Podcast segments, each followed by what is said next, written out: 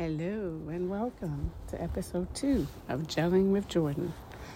As I sit outside, protecting my peace, taking in nature, enjoying the beautiful sun, and uh, letting the wind just, you know, whip across my face, I think about episode two and what my topic will be. And um, love attracts love is what comes to me today. And um, the Webster's Dictionary defines love as a strong affection for another arising out of kinship or personal ties, maternal love for a child, and also attraction based on sexual desires, and again, affection and tenderness felt by lovers. Those are the different um, pieces that are used to define love.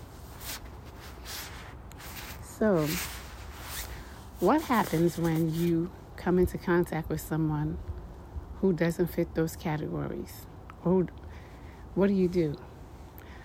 Let's say you um, you work with someone, or you have someone in your family, or you even have a friend, and for whatever reason, they choose not to walk in love. Maybe you corrected them about something and they didn't receive it as they should have.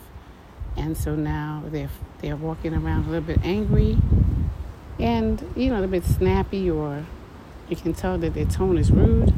What do you do? Do you continue to walk in love? Or do you give back the energy that you're receiving? The, the, a wise woman once told me that we are called to love everyone. Not just the ones that love us, but especially the ones that are difficult to love. So we don't get to pick and choose um, who we love. We are called to love everyone. So, how do you handle it? I know the Bible says in Ephesians 4 and 2, in the in the NIV version, be completely humble and gentle. Be patient, bearing with one another in love. And then in the easy version, it says, Do not think that you are better than other people. Always be kind and patient with each other. Love one another so that you do not quickly become angry with each other. And then in the ESV version, it says, With all humility and gentleness, with patience, bearing with one another in love. So I interpret that to mean when someone is getting under your skin or they are not receiving uh, maybe a correction that you're giving or they may be having a bad day and you're the recipient of everything less than love, what do you do? We are still called to walk in love no matter what because love is patient, love is kind. So, um, in practicing that, we have to choose to always walk in love. And for different people, that may look differently. And that takes me to my topic love attracts love.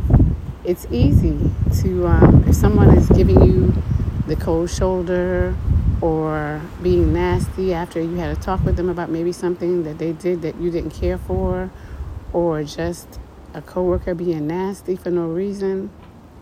Um, it's easy to give back the energy that you receive.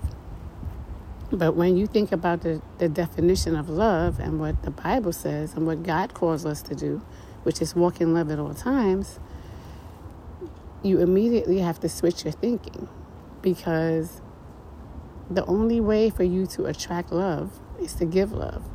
It's highly impossible that someone that um, you're walking in love with, in spite of their behavior, that they will stay angry. You know, even if they're giving you that energy, that nasty negative energy, if you continue to be patient and kind, as time passes, you will see that they're shifting and they no longer can remain angry that love overtakes the anger and they have to fall in line. They may not be loving you at the moment, but they no longer will be angry and uh, giving you the nasty shoulder. they will be more so keen to getting back to a loving place.